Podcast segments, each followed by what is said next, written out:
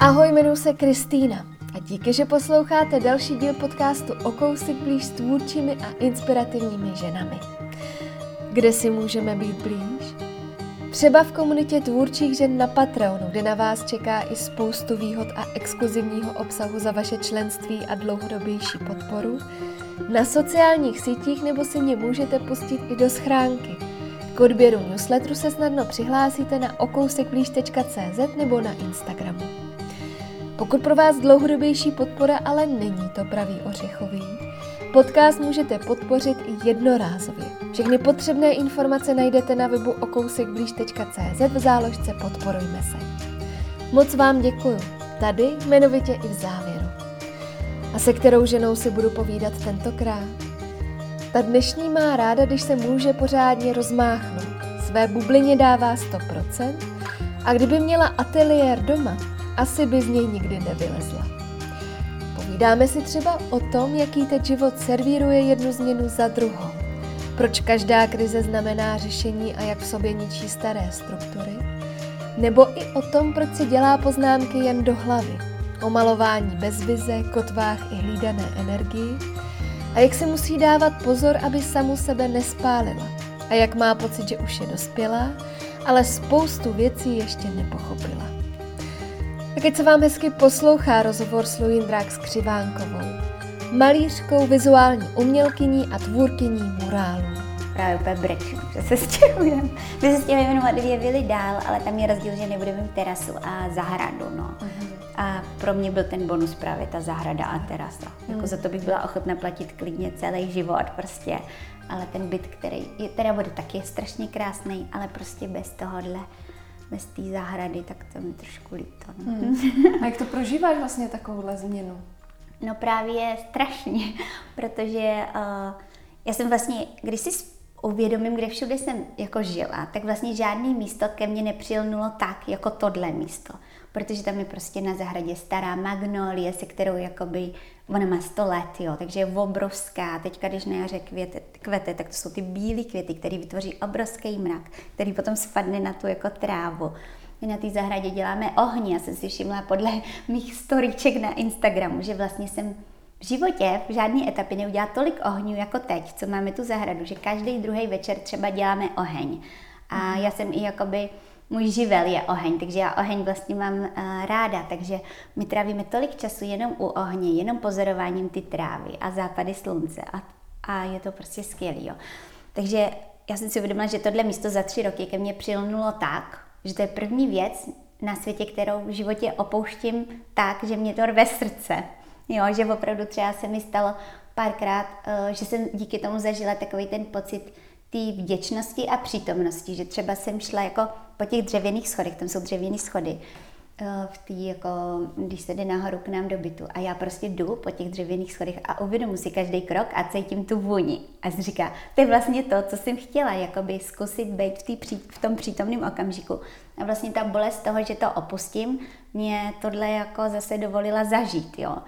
Takže, takže je to pro mě vlastně možná po životě je strašně těžký, protože mě se naštěstí ani nestalo, že by mi umřel přímo jakoby velmi blízký člověk jako e, z rodiny, e, nebo jsem nemusela nic tak opouštět něco, co tak miluju. A tohle je první zkušenost. Tak si hmm. říkám, že to je asi příprava třeba na další věci někdy v životě a docela to prožívám. Hmm. Hmm.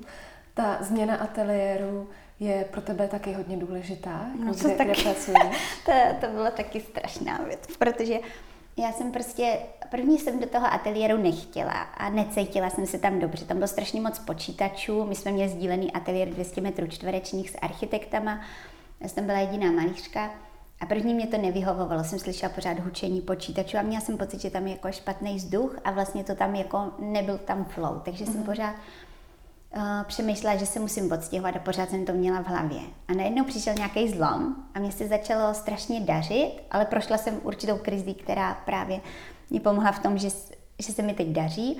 A v momentě, kdy se mi začalo dařit, tak jsem začala milovat to místo.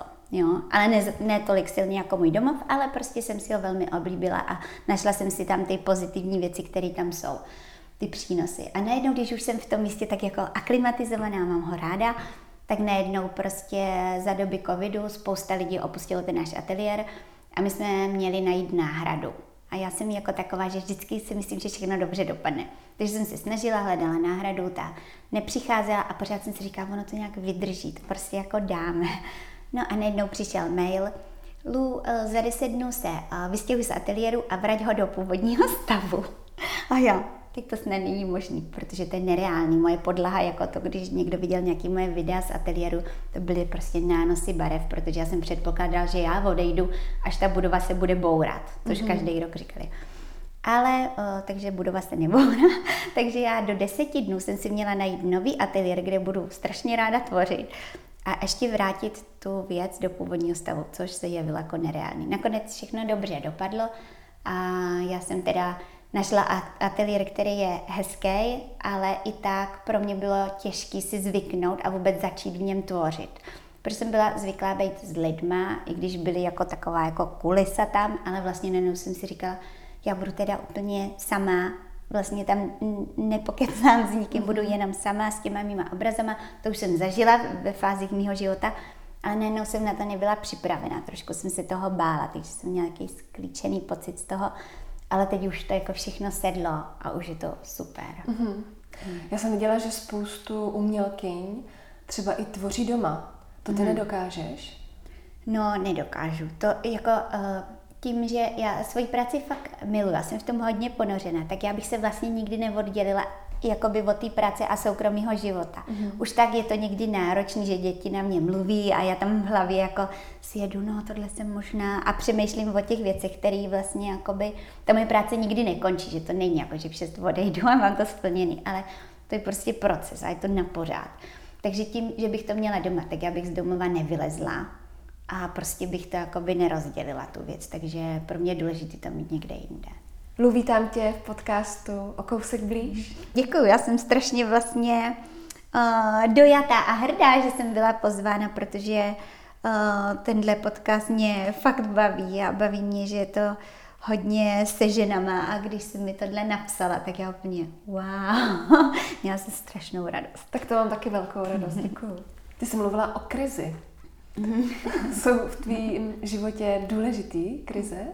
No, mně se líbilo, co řekla jedna moje blízká kamarádka, řekla, krize je řešení. A to mi přišlo fakt trefný, protože v momentě, kdy přijde krize, tak to už jako volá, že se musí stát nějaký řešení a ona to jako prostě takhle udělá a člověk se tomu musí postavit a musí tu věc řešit. A krizi jsem vlastně uh, naštěstí neměla, nebo na naštěstí neměla jsem jich tolik, ale začalo se to dít vlastně až když se mi narodili děti a když ten život začal být fakt jako náročnější. A když jsem, a ta krize se mi stala, teď to jsou tři roky vlastně, eh, a to byla umělecká krize, ale souvisela s osobním životem. A někdy to tak je, nebo mám pocit, že někdy, když má člověk krizi v práci, tak někdy má pocit, že za to může vlastně ten partner nebo ta rodina, jo, a začne to jako i hledat jakoby tu krizi vlastně v tom soukromém životě a ono se to tak jako začne, začne se dít trochu začarovaný kruh. Takže je to vlastně krize jako na obou stranách. No a to se mi uh, stalo prostě uh, v tom umění uh, asi tak, že vlastně jsem už strašně dlouho malovala tu architekturu, tam jsem byla jako už autor, který maluje architekturu, žena, která má ráda Brazílii a bylo to pořád stejný. A já už jsem ty obrazy jakoby zvládala a už mi to přišlo takový, že už je to pořád pro mě to stejný. A začala jsem se v tom trochu nudit. A dokonce se mi stávalo, že už já jsem přišla do ateliéru, já jsem se dívala na moje obrazy a já už úplně nemám ráda, nemám ráda. A prostě jsem nemohla začít malovat a hrozně mě to iritovalo. Ale zároveň jsem neměla jinou náplň a věděla jsem, že chci malovat. Takže jsem prošla takovým divokým období, kdy jsem vlastně hledala nové formy. Jak vlastně v tom umění být uh, autentická, jet víc věcí ze sebe, ještě víc, uh, nedělat jenom tu jednu polohu. A měla jsem rok, rok až dva, kdy jsem malovala, nebo spíš rok a půl, kdy jsem malovala třeba každý týden jiný obraz. Jakoby, jako kdyby to namaloval jiný člověk. Že mm-hmm. kdybys to viděla, tak si řekneš, to malovala asi 15 lidí. A já řeknu, ne, ne, to jsem všechno já. Ale pořád to nebyla ta věc, kterou bych cítila, že to je ono. A pak prostě se stalo, uh, se stala taková náhoda, dostala jsem takovou zakázku a to se týkalo murálu v exteriéru. A to znamenalo, to vyžadovalo abstraktní formu, to vyžadovalo práci s jiným materiálem, to vyžadovalo, vyžadovalo vlastně se začít dívat na tu věc úplně jinak a zkoušet ty nové věci. Takže pak nastal rok, kdy jsem začala pracovat vlastně s omítkama, se kterými se pracuje úplně jinak. A, a ten rok byl taky takový, jakože jednou takhle, jednou takhle. A najednou, náhodou, taky jak už to bývá, při něčem, co jsem chtěla docílit na tom murálu, jsem se strašně soustředila a najednou se mi vedle stalo ně, něco, jakoby nějaká kompozice, taková, jakoby, že jsem si něco zkoušela a já, tohle je ono, tohle mě baví, tohle jakoby říká něco o mně, prostě to je dynamický a tedy. Takže tam díky té zakázce a díky jakoby zkouškám, zkouškám, experimentování vznikl ten styl, který mám teď, který je prostě abstraktní a kterým se mi líp popisuje vlastně to, co chci říct. Já chci jako předávat emoce, chci předávat dynamiku, nějaký jako napětí a uvolnění, takový vlastně, jaká, jsem, jaká, jaká je moje podstata trošku. A to díky ty abstrakci se mi podařilo, takže tou krizí, kdy to bylo pro mě fakt strašně těžký a hrozně těžký, uh, tak jsem ale dokázala to, že najednou je tam postup dál a to by se bez té krize nestalo. Hmm. Já jsem tě slyšela mluvit hodně o nahodilosti, o tom, mm-hmm. jak vlastně spoustu věcí je náhoda, ale zároveň taky ty říkáš, že potřebuješ tu vizi. Mm-hmm. Tak jak to jde vlastně dohromady? No, to je, to je zajímavé. Protože co mám oskoušenýho je, že když přijdu do ateliéru a v hlavě nemám žádnou vizi a ta vize je buď jakoby ohledně barev, skladby barev, že mám v hlavě nějakou, jakoby, jaký barvy chci používat, anebo je to téma, jo, nebo, nebo kompozice vlastně těch abstraktních liní, kterou dělám, tak když přijdu do ateliéru a tohle nevím a chci jenom malovat, tak je to trochu jako art terapie. Já prostě úplně jako šíleně maluju, prostě je to jako brutální, ale vůbec to nedává žádný smysl. A já to poznám, lidi to poznají. To se prostě neobkecá. Tam není kompozice, není tam harmonie, není tam nic. Um, takže tohle je takový na vyřádění, když člověk potřebuje ze sebe něco prostě dostat. Ale ty věci prostě potom nechce, nechceš, aby ty lidi měli doma, protože v tom je vlastně všechno to, čeho ty se chceš zbavit. Že? Takže potom je ta lepší varianta a to je ta, že mám právě tu vizi, jdu do toho ateliéru a já si nedělám skici, nepřipravuju si věci, takže to mám jenom v hlavě a ta nahodilost už potom je taková, že já si kolem sebe rozdám ty odstíny těch barev a prostě jedu tohle beru, teďka vím, že tohle chci použít a najednou si řeknu, jasně, tohle se k tomu hodí, dodám to a ty linie už vlastně organicky vznikají v rámci toho mýho rozpoložení, že to taková jako zvláštní meditace a taky někdy se tam dějí taky mini zázraky a úplně, jo, to je super. Ale to se musí dít právě s tou soustředěností a jakoby jasným cílem. To ti jde dobře, ta soustředěnost? Uh, v malbě ano, a nějak jindy vůbec ničem, že právě často slyším, že jsem jako neroz, nesoustředěná, rozptýlená, přeskakuju z věci na věc. Já sama poslední době mám jakoby uh, těžkost jako soustředit se na to, co čtu.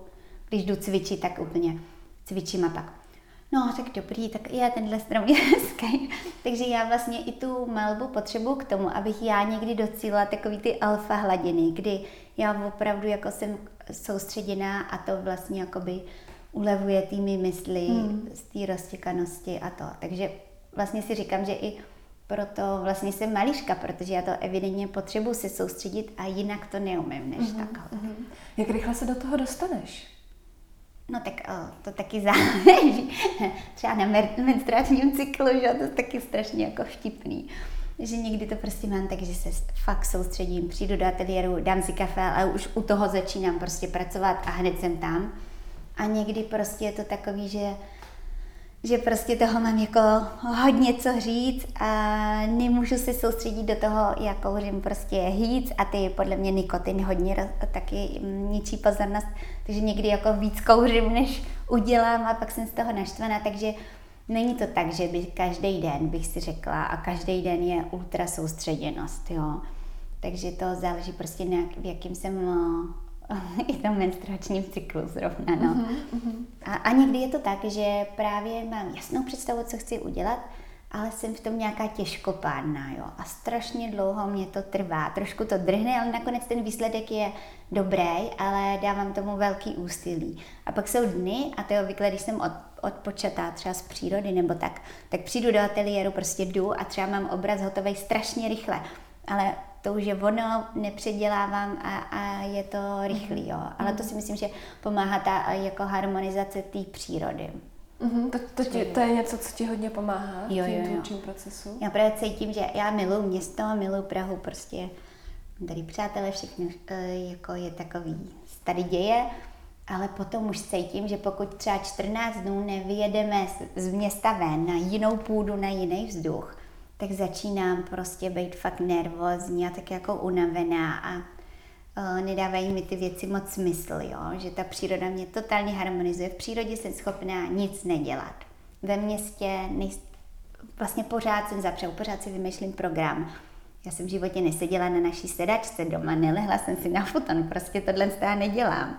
A v té přírodě jsem schopná ležet na trávě, koukat na mraky, prostě si je prohlížet, koukat na kameny a jenom tak být. Mm-hmm. Takže to je pro mě jako strašně důležité. Děláš si třeba nějaký poznámky, když takhle koukáš na to nebe, že třeba pak vlastně nějaký ten motiv chceš přenést mm-hmm. i mhm. na ten obraz? Já poznámky si dělám do hlavy. Do hlavy.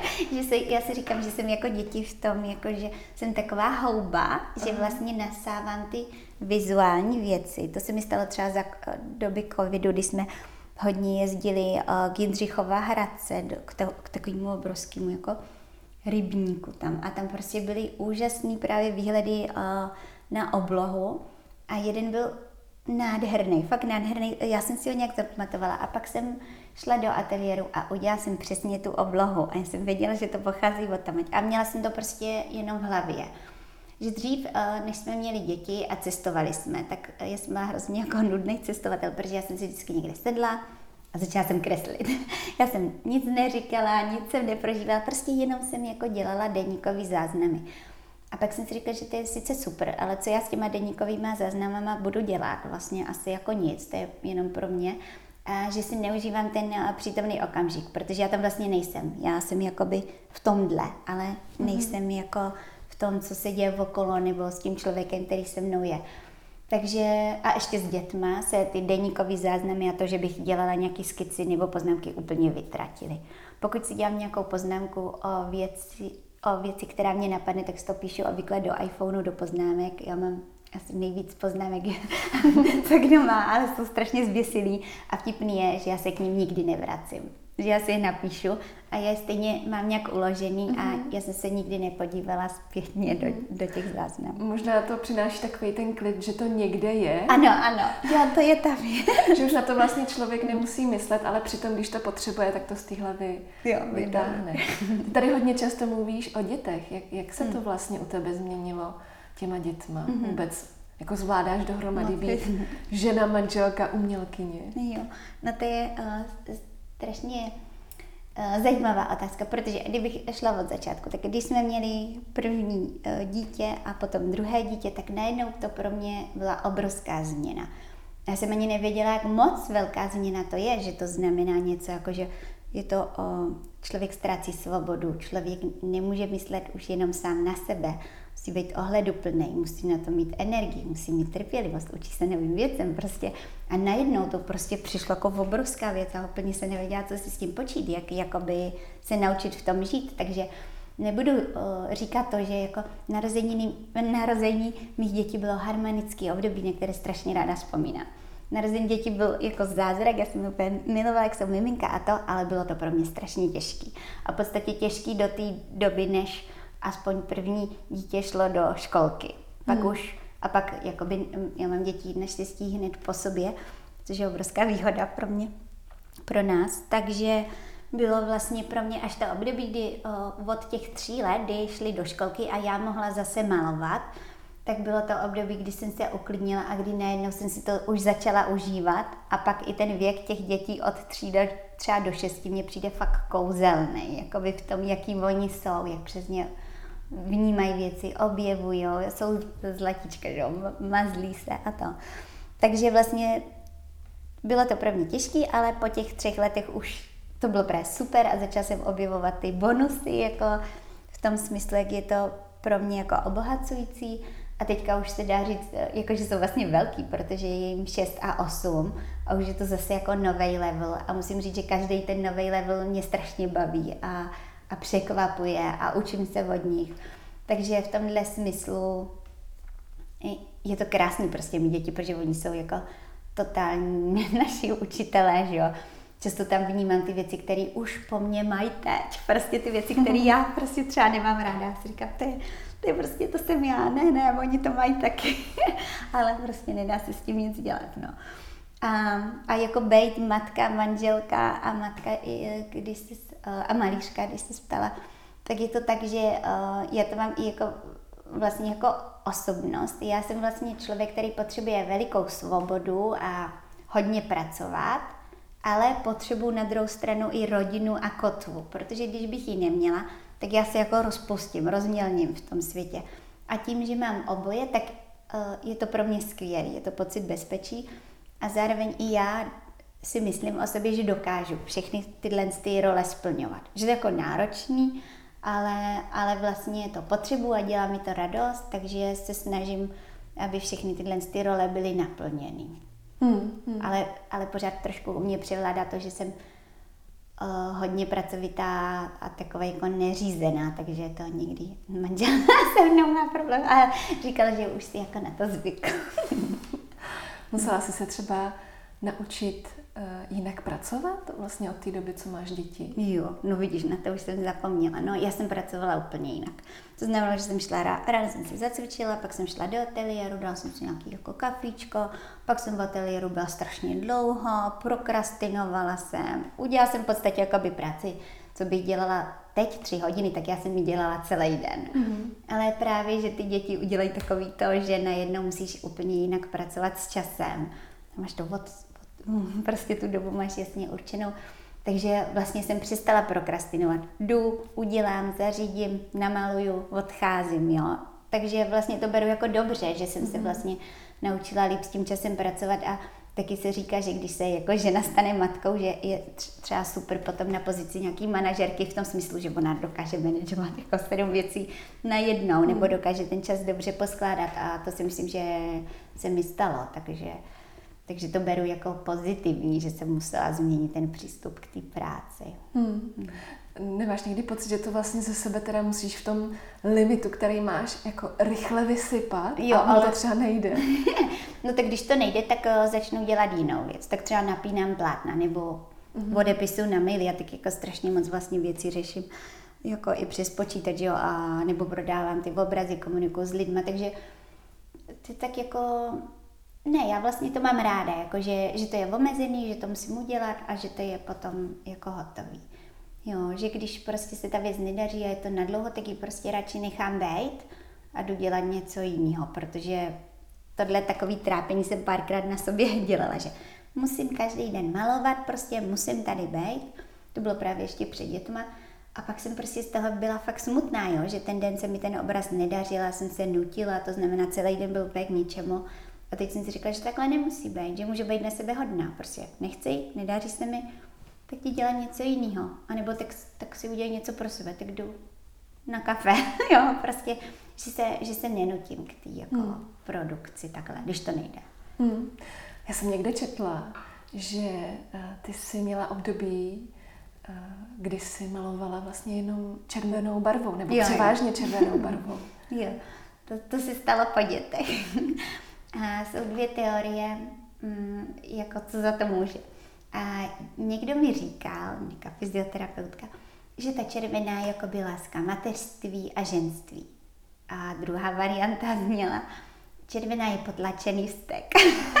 Takže myslím si, že to je opravdu kombinace obou věcí, že samozřejmě se tam projevilo to mateřství a ženství, ale zároveň i s těma dětma nebo vlastně v tom čase, kdy člověk teda nemá čas na sebe a prostě jako je trochu jako, už by potřeboval něco dělat, ale nemůže, tak potlačuje vlastně i vztek, jo. Mm-hmm. Nebo když ty děti už někdy, eh, samozřejmě každý jsme zažili situace, kdy ty děti už jsou fakt moc a, a prostě nechce člověk být na ně zlej, že jo, nechce si na nich vylívat tu zlost.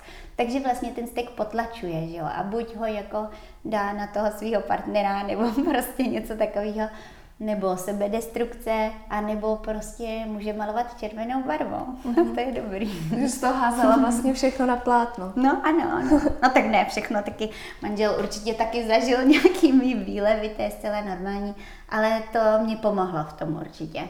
Takže mám období s červenou barvou, no to opravdu je zajímavý. No. Myslíš si, že v tom výtvarnu existuje něco jako ženská stránka? hmm, tak to je, to je zajímavý, to, to je taková oš, ošividná otázka, protože uh, já třeba na akademii jsem byla jako uh, kárána za to, že ty moje věci jsou moc ženský. jsou moc hezký, jsou moc holčičí. A já, hm, hm, to se mi nelíbí, jako, co asi není dobrý prostě, takže jsem začala dělat taky brutální věci, jako na dřevě, prostě taky jako roztrhaný, takový jako, že Alzheimer Kiefer, prostě to vypadalo taký jako vlastně naopak mužský. A, ale pak zase plynule jsem přišla k tomu, že vlastně ty moje věci jsou jako ženský, jo. ty barvy jsou tam růžový, jsou tam prostě pastelový, jak jako všichni rádi říkají, ale jako co, no, tak já jsem holka a takhle to cítím. Takže si myslím, že v těch ženách prostě je, jako je cítit ta ženskost a přijde mi to dobrý, přijde mi to v pořádku, ale zase možná negeneralizovat, jakože hmm. některé ženy jsou fakt jako drsný a, a prostě jsou extrémně hluboký a třeba temný, takže tam by se to třeba nedalo rozeznat, jestli je to mužský a ženský. Takže si myslím, že ta věc tam je, ale nemůžeme ji generalizovat a ani se za ní nemůžeme stydět. Prostě to tak je. A zvlášť v téhle době, kdy vlastně to ženství cítím jako, že vlastně získává na mm, úplně jiný rovině, teďka je na jiným levelu, tak vlastně ta věc je vůbec k užitku, že se tam objevuje ten hmm. ženský mm. aspekt. Když ti to tenkrát řekli, styděla jsi se teda za to? Já jsem byla naštvaná. Říká jako, já nevím, já to takhle prostě mám prostě a možná, že jsem se mohla i stydět, to si teďka nevybavuju, obvykle se spíš naštvu. a, takže jsem, ale musela se mě to dotknout, protože jsem prostě ty věci jako chtěla teda dělat jako drsnější a prostě to. Takže se mě to dotklo, ale nevím, jak moc jsem se styděla, ale přišlo mi to jako vtipný, protože můj profesor uh, je Michal Rčtajn. A ten mi to jako vytýkal, ale zároveň on mě podporoval, jo. Já jsem s ním nikdy neměla žádný konflikt. On jakoby hezky upozorňoval vlastně na ty věci a on jako muž, jako muž, jako mačo muž.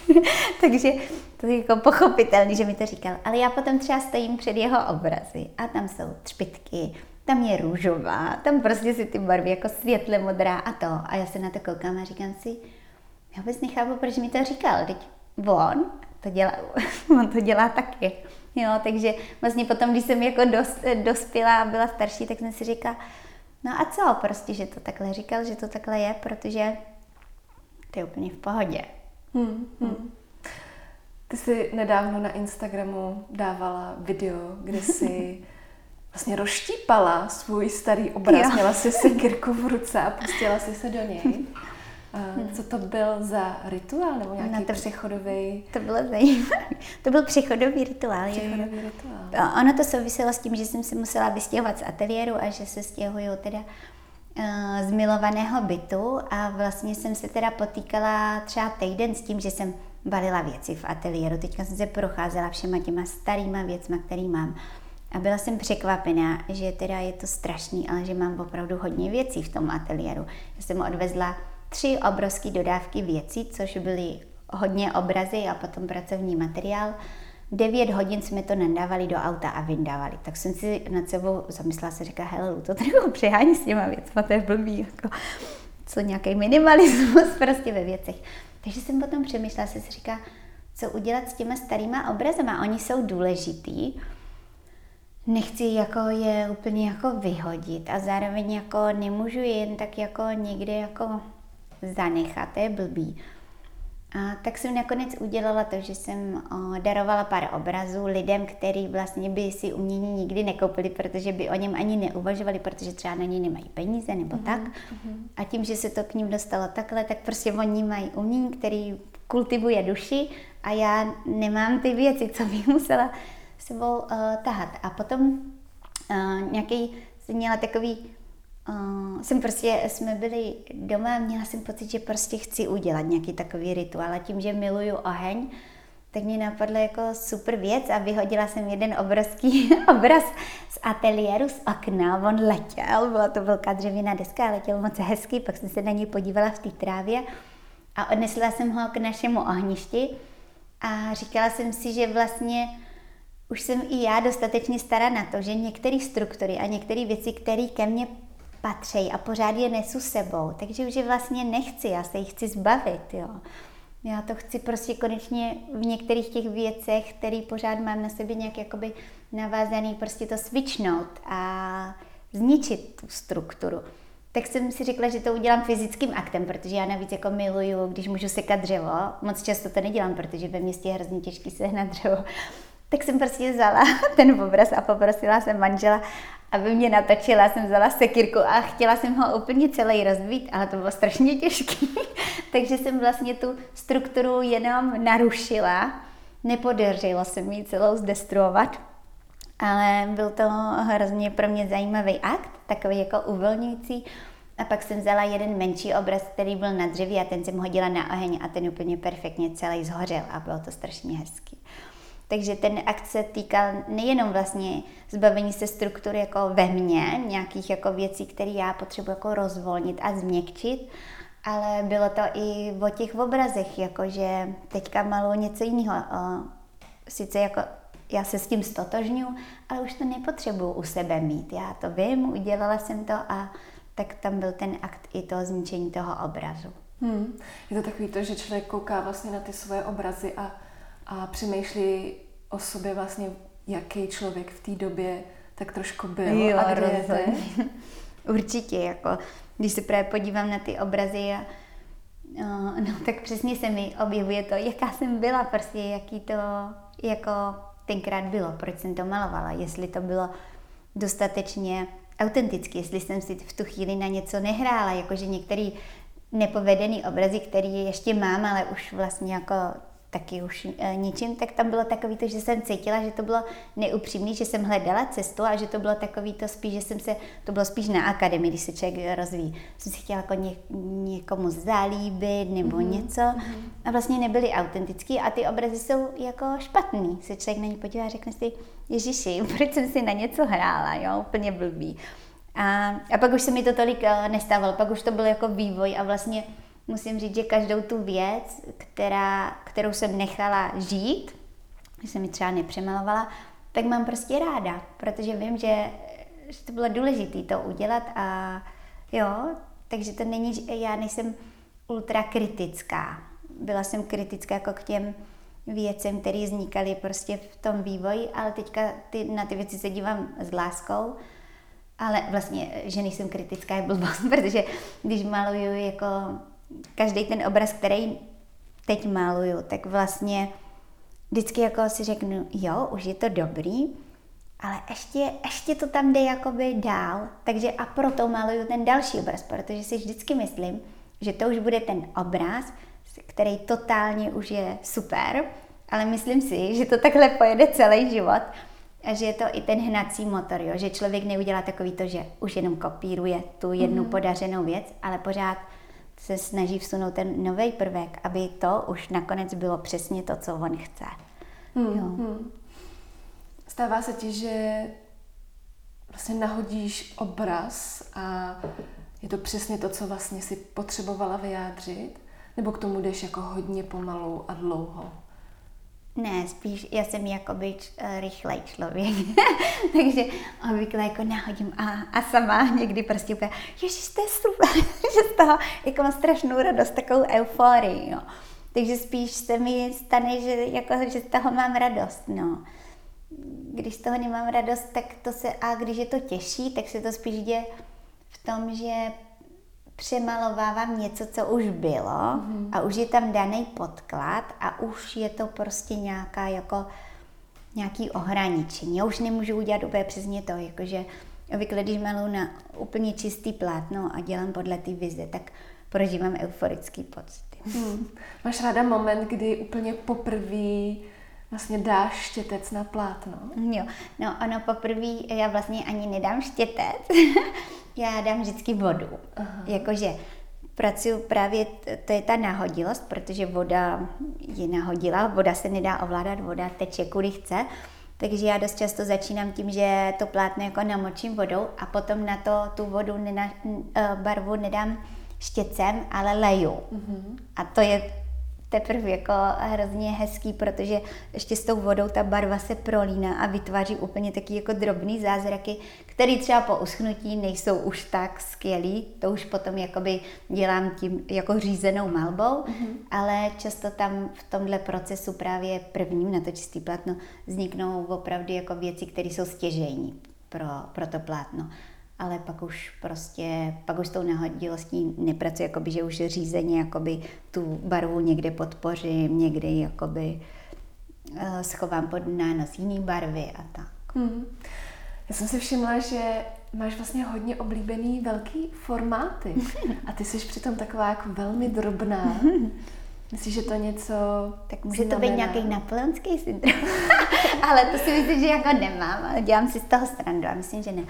Ale prostě ono to souvisí s tím, že když má člověk malý formát, tak je ohraničený. Mm-hmm. Tak mhm. se musí hlídat. To gesto nemůže být moc velký, ono by ten formát jako zabilo prostě, mm-hmm. jo. Takže proto mám radši velké formáty, kde se člověk může rozmáchnout. To znamená, že tam je velký otisk energie, jo, protože v těch obrazech, ty moje obrazy jsou dynamické a to znamená, že tam je otisk té energie, která se tam dostane. A pr- když je člověk jako má velký rozmach, tak ty energie tam prostě otiskne hodně. A když je ohraničený, tak to je taková jako hlídaná energie.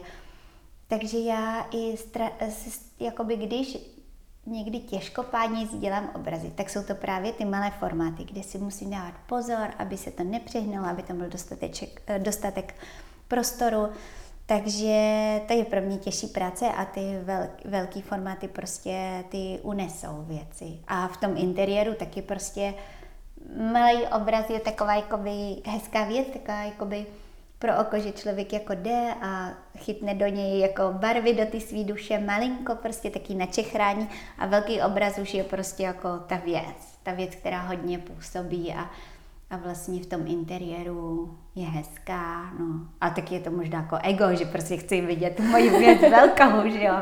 Mm, asi to bude jako víc věcí dohromady. U nás jsou čím dál oblíbenější murály. Já to vidím v zahraničí. To, to je věc, která hodně frčí a hodně mm, vlastně mm. se používá teď v architektuře. To je taky podle mě věc, při který vlastně se člověk musí jako udržovat v kondici, aby mm-hmm. to mhm. zvládnul jo. vlastně vybavit.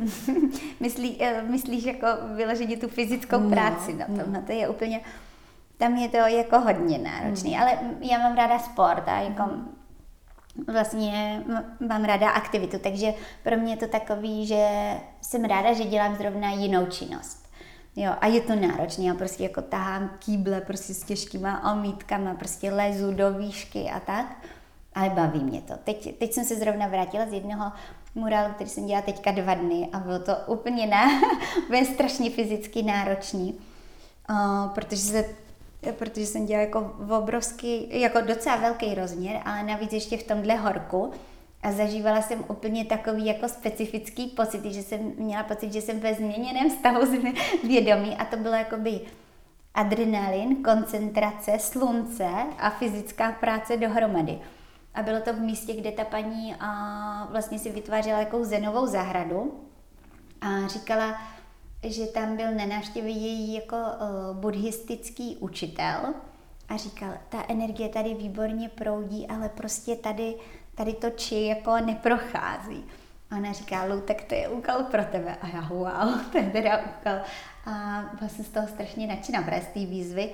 A udělala jsem v tom murálu jako takovou vlastně elipsu, ale která byla jako proměnlivá, dynamická a která právě to měla tam rozproudit, takže to byla práce, která musela být i čistá, protože to je jako fakt minimalistický. A ta, ta věc se povedla, ale, ale vlastně musím říct, že při malbě nezažívám tolik adrenalinu jako při tom murálu, protože tam ty věci se hůř opravují. Mm. Je to prostě věc, která se děje jako venku, jsou tam nějaký růz, různý vlivy, jako počasí a tak. Takže tam opravdu zažívám jako adrenalin. a, a cítím velikou zodpovědnost, protože tam ty lidi jako Uh, ono už to tam prostě je, oni si to nesundají, oni to nepřevěsí jako obraz, to tam je a oni s tím žijou, takže cítím i velkou zodpovědnost, takže já jakoby jsem dost často před těma murálami jako nervózní, mm-hmm. že jsem mhm. jako úplně neklidná. Mm-hmm. Mm-hmm. Ale pak jsem za to ráda. No. Máš nějaký recept na sebe, jak vlastně tuhle tu nervozitu ze sebe se třást? Činností. Jedně tím, že už to začnu dělat. Jo, mm. jakože ten čas předtím je prostě nervózní a nelíbí se mi a vím, že na to pomůže mě to už jakoby to začít dělat, přestat přemýšlet a jít do toho. Hmm. Já si dokážu představit, že když pak trávíš spoustu času v ateliéru a vlastně ti to jde hezky od ruky a úplně ti tam jako funguje krásně to flow, uh, mám pocit, že jsou dva typy lidí. Mm-hmm. Jedni ty se úplně vydají a pak no. vlastně se dlouho sbírají zase dohromady a potřebují si to mm-hmm. dočerpat. A jedni jsou tím tak vlastně nadšený, mm-hmm. že můžou pokračovat dál. Jak to máš ty? No, já to mám spíš takhle, jak říká, že uh, když se to daří, když to jde, uh, když mám třeba jako, uh, před sebou ještě jako zaj, zajímavý úlohy, tak mě to vlastně mě to vlastně nabíjí, mě to jako, mm. já miluju v tom pokračovat, jo. A přemýšlím, když jsem unavená, jsem byla spíš unavená právě když jsem musela stěhovat a tak, ale jinak v té tvorbě vlastně, no nebo možná Uh, jo, už si, už si vybavuju tuhle věc, že když jsem dělala teďka výstavu do chemistry, která byla v prosinci, tak ta um, obsahovala uh, hodně obrazů, jo. A už to bylo takový, že jsem fakt neměla pauzu. A tam už jsem cítila, že už jsem unavená, že potřebuju prostě na 14 dní třeba odjet a už mm-hmm. vůbec se nedotýkat. Ale já potřebuju fakt jako krátkou krátký čas na to, eh, abych se odreagovala a odpočinula a pak zase do toho jako s radostí nastupuju. Hmm. Ale tohle bylo jako extrém, no.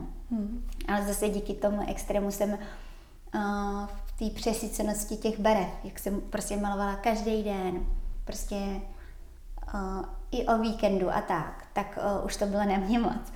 Že jsem jeden den přišla do ateliéru a jeden ten obraz jsem přemalovala totálně na černo. Mm-hmm. a jo, wow.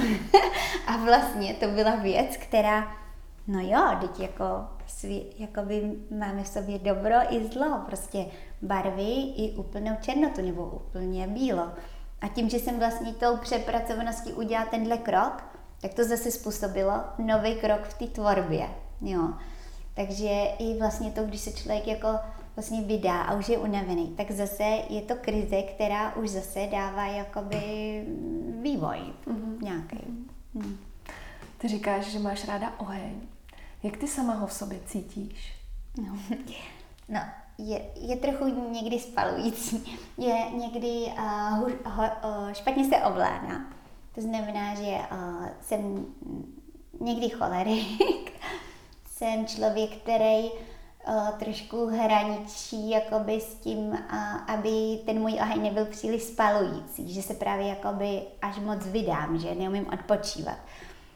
Takže jsem taková jako hodně energie, taková hodně jako nezvladatelná, ale potom někdy cítím, že až příliš se vydávám, že bych potřebovala se naučit odpočívat, potřebovala bych jenom sedět a říct si, jako jo, a prostě nereagovat třeba a tak. Takže má to dvě mince. Já jsem za to ráda, že, že mám tenhle ten živel, ale musím dát pozor, abych sama sebe nešpálila. Hmm. Ale u nás v rodině je to takhle hezký, to mám právě tady na tom tetování. Že já mám uh, jako živel oheň, můj manžel je voda, takže ten nějak výborně schlazuje. Josefínka je země, takže tam má jakoby tu pevnou půdu pod nohama a Lojzička je vítr, který jako to rozmíchává. To mi přišlo úžasný, že jsem zjistila, že v naší rodině jsou zastoupeny čtyři elementy. A hezky to funguje? Uh, funguje to jako uh, dynamicky. Hezky. Hmm. Každý z nás je úplně jiný. Uh, takže je to vlastně velmi jako uh, zábavný, zajímavý, jako každý s tím jiným přístupem. Ale co to samozřejmě taky způsobí, že jsme jako velmi dynamická rodina, taková v tom smyslu, že se u nás děje uh, hodně věcí, je to vlastně náročný, hodně prostě jako... Uh, intenzivní. Intenzivní, to je ta věc, ano. Už nepotřebuješ být tolik čitelná. A či, čitelná, ty myslíš v malbě? Mm-hmm. Mm-hmm. No, mám pocit, uh, já, já to vnímám vlastně na teďka divácích té malby, že lidi hodně rádi vidí na těch obrazech nebo celkově asi nějaký jako realismus, nějakou čitelnost, uh, o který ty mluvíš. A že pro ně to bylo takový jako bezpečný, že tam něco rozpoznávají. A když teď jsem přišla k té abstrakci, protože jsem si přesně říkala, že vlastně ty jako s hudbou, jo, že buď tam jako dáváš jako jasný slova a, a říkáš tu věc a ty lidi si to pod tím představují. A nebo jim dáš jako tóny, třeba jako ve vážné hudbě, která prostě jako by ti nalad, naladí emoci nebo nějaký pocit, nebo prostě jako něco, já tomu říkám jako stravu pro duši, mám strašně oblíbený. Takže jsem si řekla, že vlastně nechci teďka tam dávat jako ten jasný, čitelný příběh. On tam ten příběh je, protože mě jakoby, když já tvořím, tak já si tam za to dosazuju ty věci. Ale to ty lidi už jako ne- nevidí, jo, nevnímají. A mě jde vlastně o to, aby oni se na ten obraz podívali a nebylo to taky jako, že círají a pozorují tam ty jako drobné detaily, což dělali u těch mých bývalých malbách. Ale naopak prostě oni na to kouknou a teďka zrovna ten den na ně působí jakoby ta tělová s tou, jakoby, která se točí takhle doleva a teď to tam dneska vnímají. Další den prostě si všimnou, že ta žlutá tohle a dělá jim to jakoby s nima jinou věc, jo. Takže lidi, když přijdou ke mně do ateliéru, tak začnou jako, no a vy jste dělala prostě tu architekturu, nám se to jako moc líbí, takže se začnou na to dívat a já si říkám, no a teďka dělám vlastně tohle a oni, no to je na nás to je jako moc abstraktní třeba. A, a pak jakoby po té hodině nebo půl hodině, tři čtvrtě hodině, co si povídáme, tak oni najednou, a ukažte nám ještě ty, ty abstraktní. A najednou prostě to a už jakoby oni se s tím potřebují seznámit, potřebují s ním chvíli být a pak vlastně si vezmou tu abstrakci. Mm-hmm. Ale je to vždycky, že, ne vždycky, jako, ale často se mi to stává, že si musí jakoby zvyknout a mm-hmm. uvědomit si, že tu věc nemusí mít jasně popsanou. Že to je prostě Mm, že si za to dosadí oni hmm. ty věci. Zrovna si říkám, že to možná je o zvyku na, na to, co vlastně, na co jsme zvyklí se dívat. Mm-hmm. Že pak, když přijde něco nového, tak uh, možná chvíli trvá, než to necháme k sobě mluvit. Určitě, no. Já jsem si tohle uvědomila nedávno, když tam byli nějaký lidi pro obraz, že si vybrali že si vybrali mě, že si jako uh, u mě vyberou nějaký obraz a bylo to tak, že já jsem strašně rychlá, časově omezená přesně, tak oni přijdou do ateliéru, jim ukážu obrazy, zeptám se na formát, teďka si jako o tom chvíli povídáme a, dost často se mi tedy stává, že ty lidi řeknou, jo, tak my jsme se rozhodli pro tohle. Vezmu obraz a jdou. Ale já jsem si pak řekla, že vlastně na nějaký lidi je to strašně rychlý, že oni ten můj obraz vidí poprvé. Já ho maluju nějaký týdny, já ho mám na, nakoukaný, já přesně vím, co se kde odehrávat, jaký momenty mám ráda. Ale oni přijdou a oni to jako vidí takhle a samozřejmě, že ten obraz vůbec nemají jako uh, napozorovaný, takže se už těm lidem říkám jako ti, kteří jako by to nemají třeba si to předem vyberou na webovkách nebo to, ale pokud to takhle nemají, tak uh, že říkám, ale uh, ještě si ho vyfoťte, nebo přijďte ještě jednou, protože já si uvědomuji, že vy vlastně ten obraz jako nemáte napozorovaný jako já a je to jako fajn to cítit, jo. Takže, takže ty lidi si musí zvyknout no, přesně na to, co vidí novýho a jak to na ně působí. Čas je na to dobrý, no. Hmm. Jak se ti vlastně daří být, a teď vlastně přemýšlím, jaký slovo uh, přesně zvolit, jestli to je slovo vidět nebo být úspěšná, protože o tobě hodně v médiích vlastně novináři píšou, že jsi jedna z nejvýraznějších malířek mladé generace. tak uh, jak vlastně se ti to daří se tím opravdu živit, tím, co, co miluješ? No, právě, že uh, musím zaklepat na dřevo, že uh, jsem strašně vděčná za to, že se můžu živit jenom touhle prací, kterou miluju, jo. Že, že prostě nemusím dělat žádnou jinou práci, že nejsem grafik, že nem prostě tudu, nedělám nic jiného. Uh, a, a myslím si, že to je zároveň i tím, že nedělám nic jiného, tak tím se mi daří, protože já se koncentruji jenom na tuhle věc. To je jako moje bublina, tu miluju a jí dávám 100%. Takže si myslím, že to i souvisí s tím rozhodnutím, že člověk se nebojí a řekne si, já chci dělat tuhle věc, kterou miluju a dává do toho srdce, jako zní jako kliše, ale opravdu se tomu věnuje, dá tomu všechno a vždycky se to potom projeví. Já to jako vidím na činnostech i třeba mých kamarádek a tak, jako dělají věc, která třeba není úplně jistá, ale dají tomu tu pozornost, eh, nějaký oběti, něco, něco a časem se to vždycky prokáže, jo, jaká je, jestli ta věc je opravdová. Takže u mě tím, že tím žiju, že to je pro mě důležitá věc, tak tím i potom je to tak, že se mi díky Bohu daří. A je to ale asi i tím, že já to mám tak, že uh, mám strašně ráda výzvy, jo? že nedá se říct, že jsem jenom malířka obrazu, ale právě jsem řekla jako ano, murálům, i když jsem vůbec neměla zkušenost. Řekla jsem ano, budeme prostě dělat nábytek, ale to už jakoby nevnímám jako rozostření té koncentrace, tady, protože je to pořád na té bázi práci s tím vizuálním, jo, takže mm. Takže to pořád ještě spadá do toho jako oboru vizuální umělec, přestože jsou to jako různé disciplíny.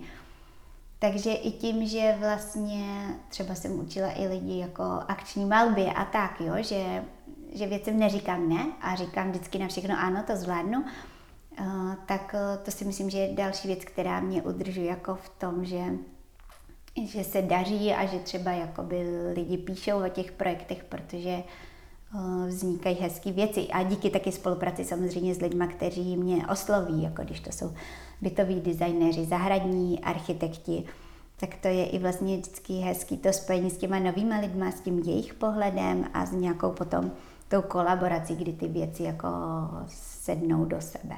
Hmm, hmm. Co vlastně u tebe způsobila pandemie? Hmm. Ta způsobila, to, to bylo strašně zajímavé.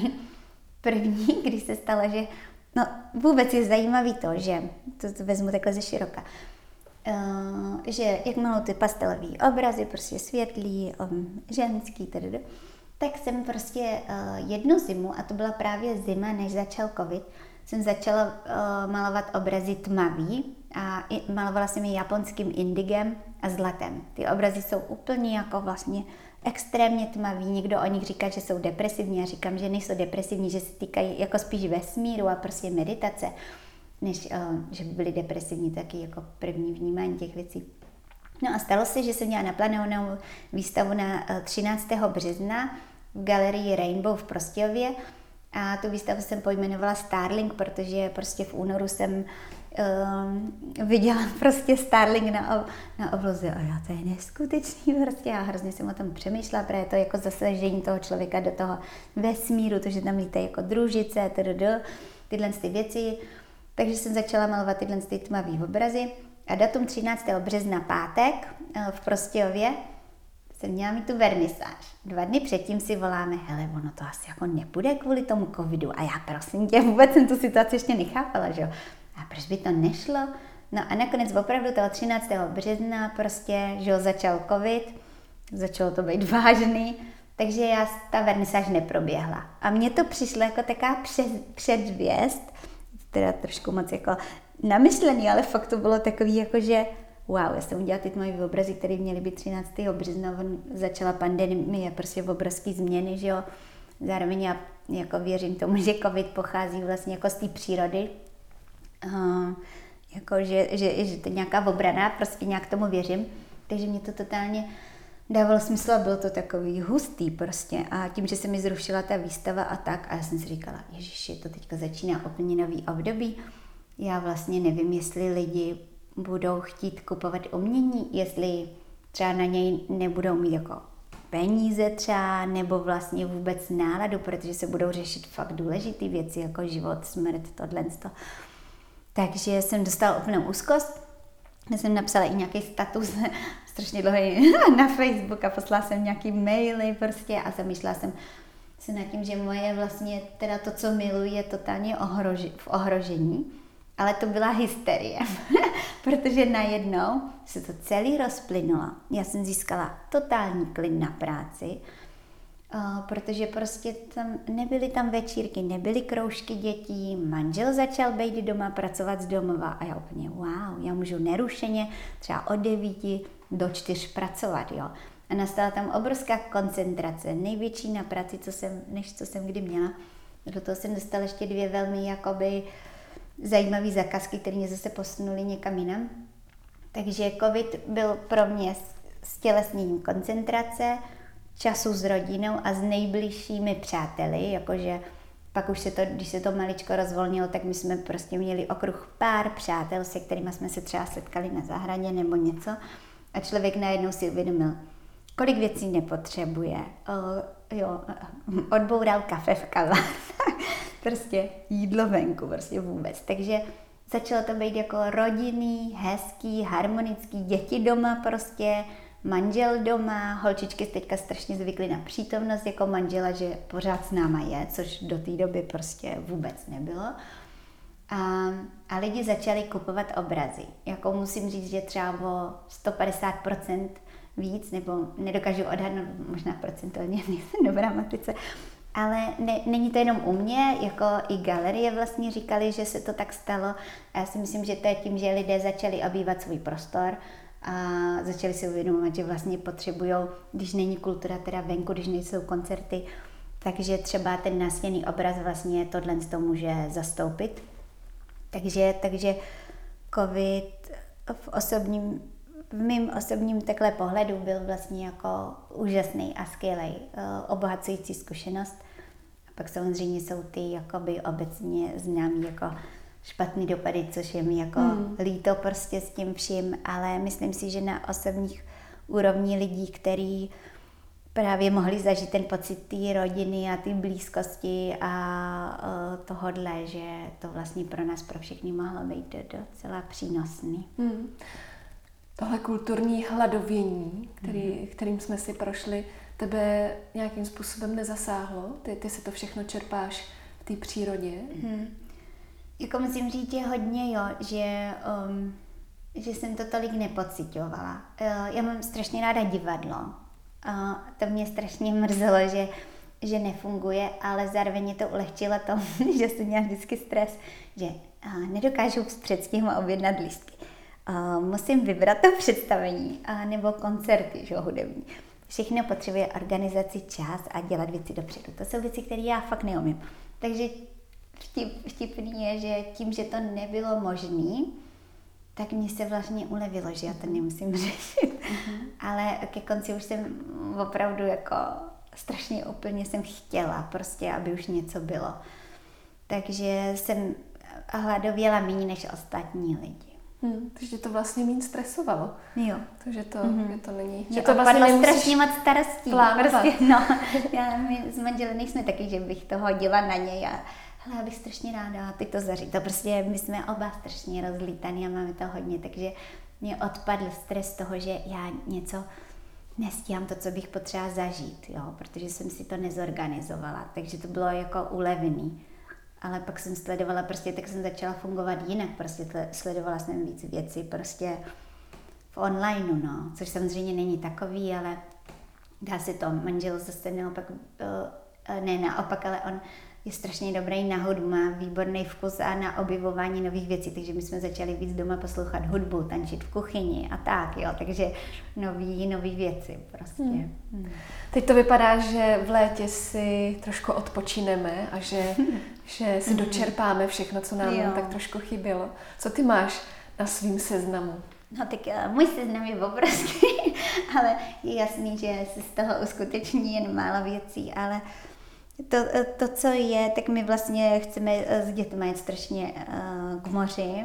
A minulý rok jsme to byli na Bornholmu, což bylo úplně úžasný v Dánsku. A tenhle rok vlastně chceme jít do Chorvatska, protože já miluju to čistý moře. Já si myslím, že tam je fakt čistý moře a líbí se mi ty skaliska a je tam hlavně teplo. Osobně bych jela do Bretaně, ale děti jako studený oceán. Nedávají. Takže my máme takovou jako hezkou věc, že si uděláme takový trip uh, tou naší dodávkou, ve který budeme spát do Chorvatska. Uh, pak chci ještě, protože holčičky prostě touží po Řecku a já jsem slyšela, že je tam jeden ostrov, kde je asi 20 různobarevných pláží takových skalisek do, mo, eh, do moře, tak bych chtěla s nimi jít ještě do Řecka a to z toho důvodu, že bych ještě ráda ty skaliska hodně pomalovala barvama. Ale já mám jako kří, křídový ekologický barvy, kdy ta věc tam zůstane jenom na chvíli. A já už jsem tuhle tu věc dělala právě na Kanárech. A strašně jsem. mě to bavilo. Mhm. A řekla jsem si, já to chci prostě, když chci lézt někam hrozně vysoko a namalovat tam něco obrovského, co vím, že oprší déšť a že teda za to jsme nedostanou pokutu. takže, takže chceme tohle a potom uh, chceme hodně cestovat po České republice, protože tu jsme procestovali vlastně strašně málo a s těma dětma je to prostě skvělý. Být jenom tady, máme prostě naplánovaný. Já jsem zapomněla ty hory, jak se teďka, no, to jsem teďka zapomněla, protože je vůbec neznám, ale máme to naplánované, to si pak vzpomenu. Takže chceme projíždět Českou republiku a já potom eh, prostě, ráda bych vlastně tohle leto hodně odpočívala, ale 6. srpna mám vernisáž a na to musím hodně pracovat, takže se to zase, budu muset to nakombinovat, že chvíli odpočinek a chvíli hodně práce. No. a je něco, co vlastně pro sebe hodně potřebuješ? Um, to je vlastně fakt teďka to jako moře, no. jako moře nebo oceán nebo přírodu, protože já už jsem kvůli tomu stěhování teďka přes měsíc v Praze bez výjezdu ven a už to fakt na sobě cítím.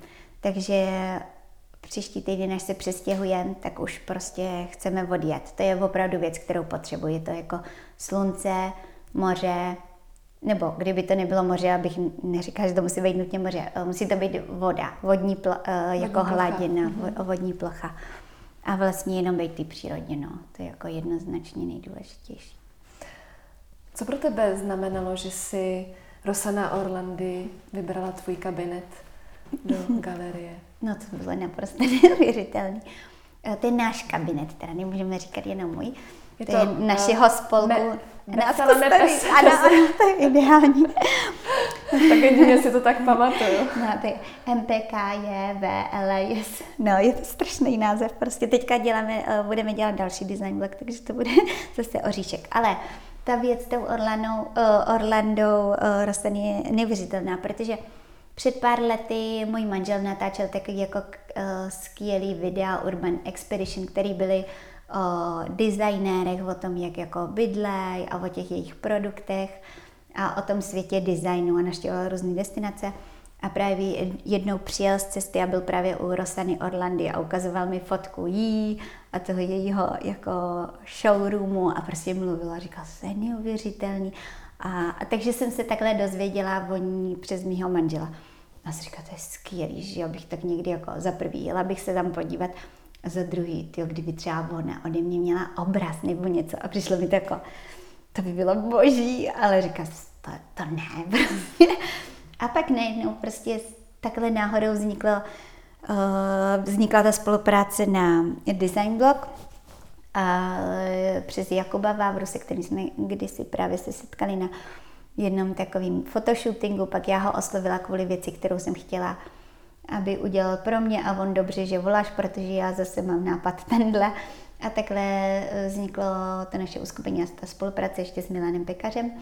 A když jsme to teda udělali a poté to vyhrálo jako ocenění za nejlepší designéra roku a, a, ta, a ještě jedno, tak vlastně už to bylo jako wow, super, prostě měla jsem z toho strašnou radost a, a, a vůbec mě to celý bavilo.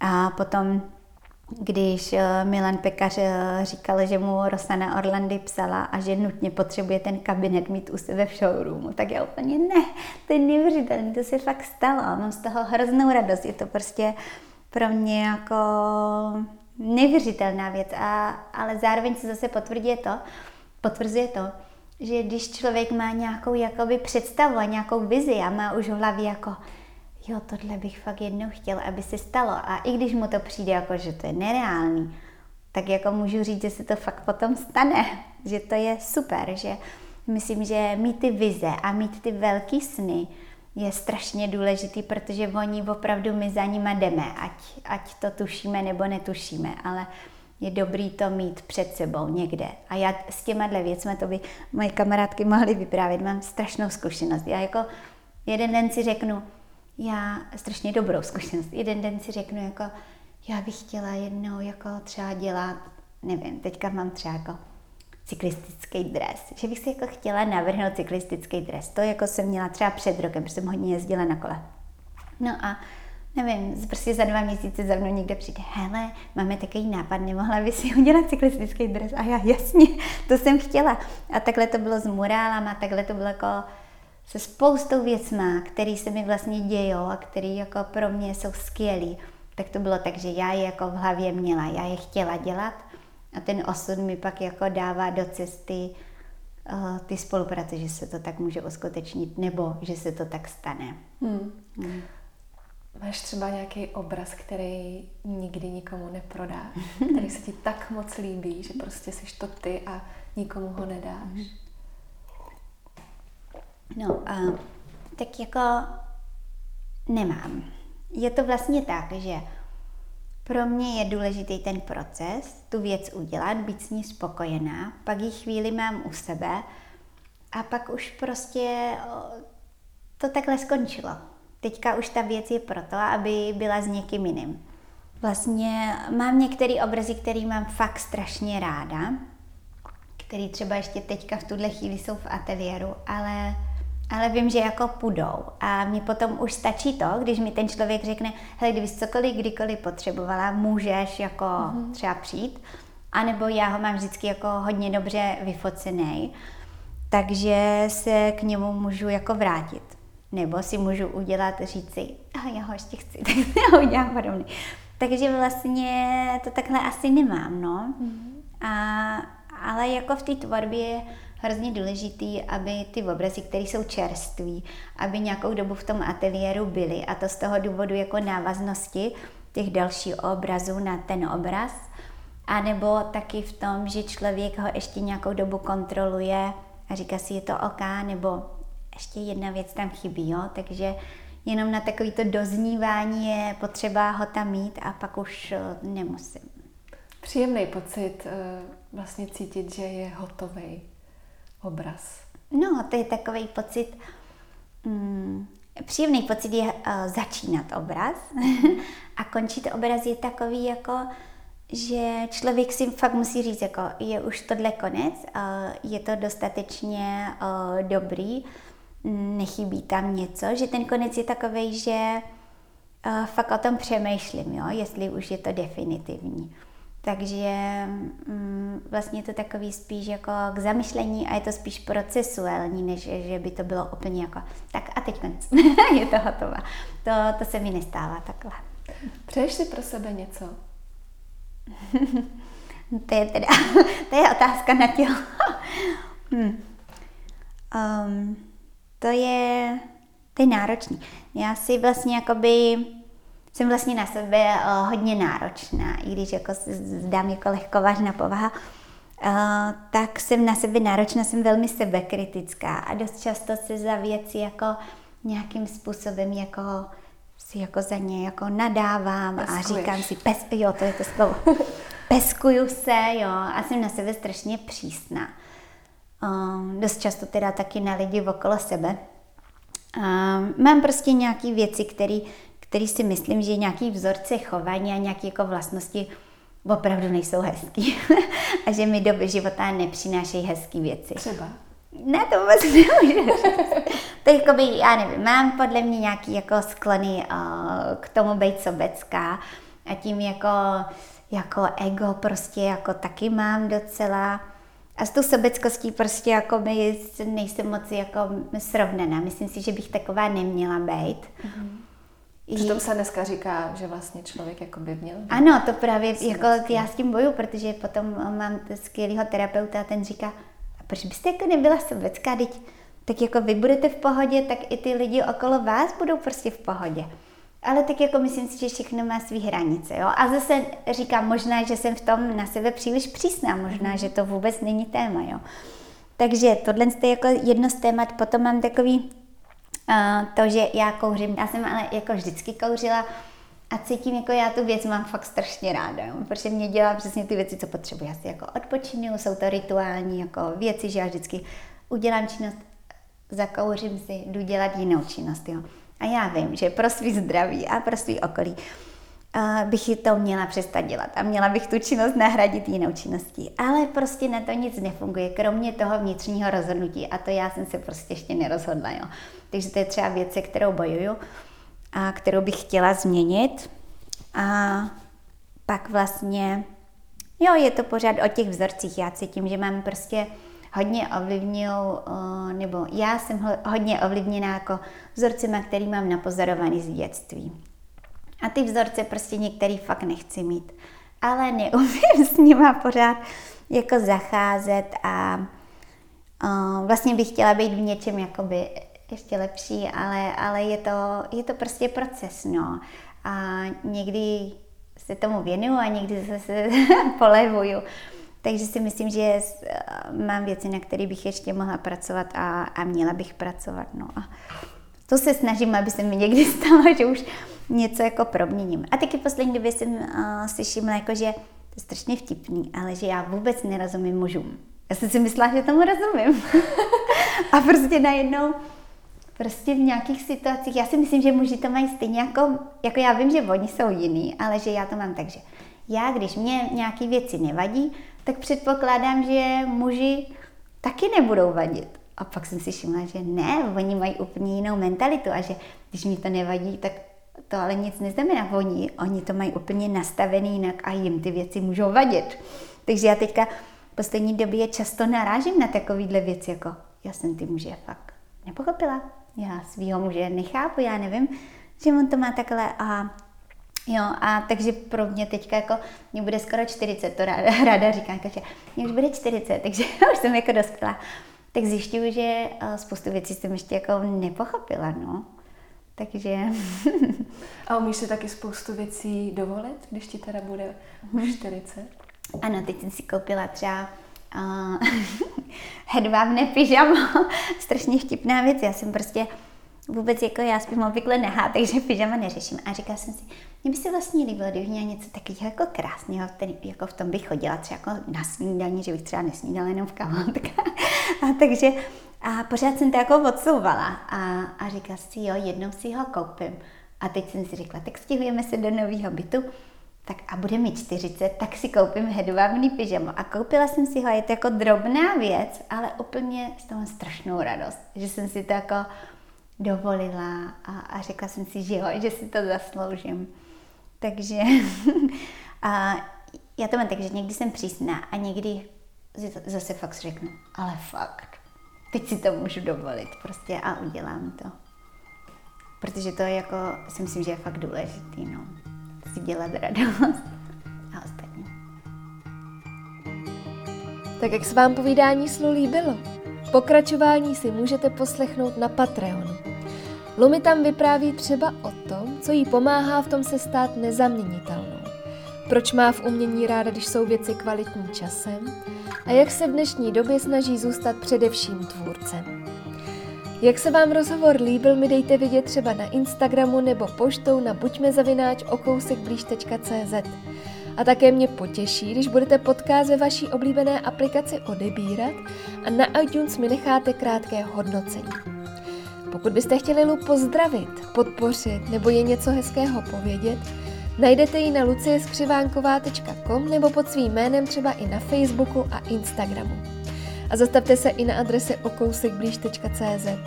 Kromě tvůrčích žen tu najdete i spoustu příležitostí, jak se podpořit, osobně se potkat nebo se něčemu novému přiučit. Na závěr moc děkuji všem partnerům a patronkám, jež podcastu fandí a svými příspěvky mi umožňují se mu věnovat. O kousek blíž nově podporuje i Vojta Roček a Karolína Bejda Bystřická. Tak se těším zase příště. Do té doby se mějte moc fajn a brzy se slyšíme.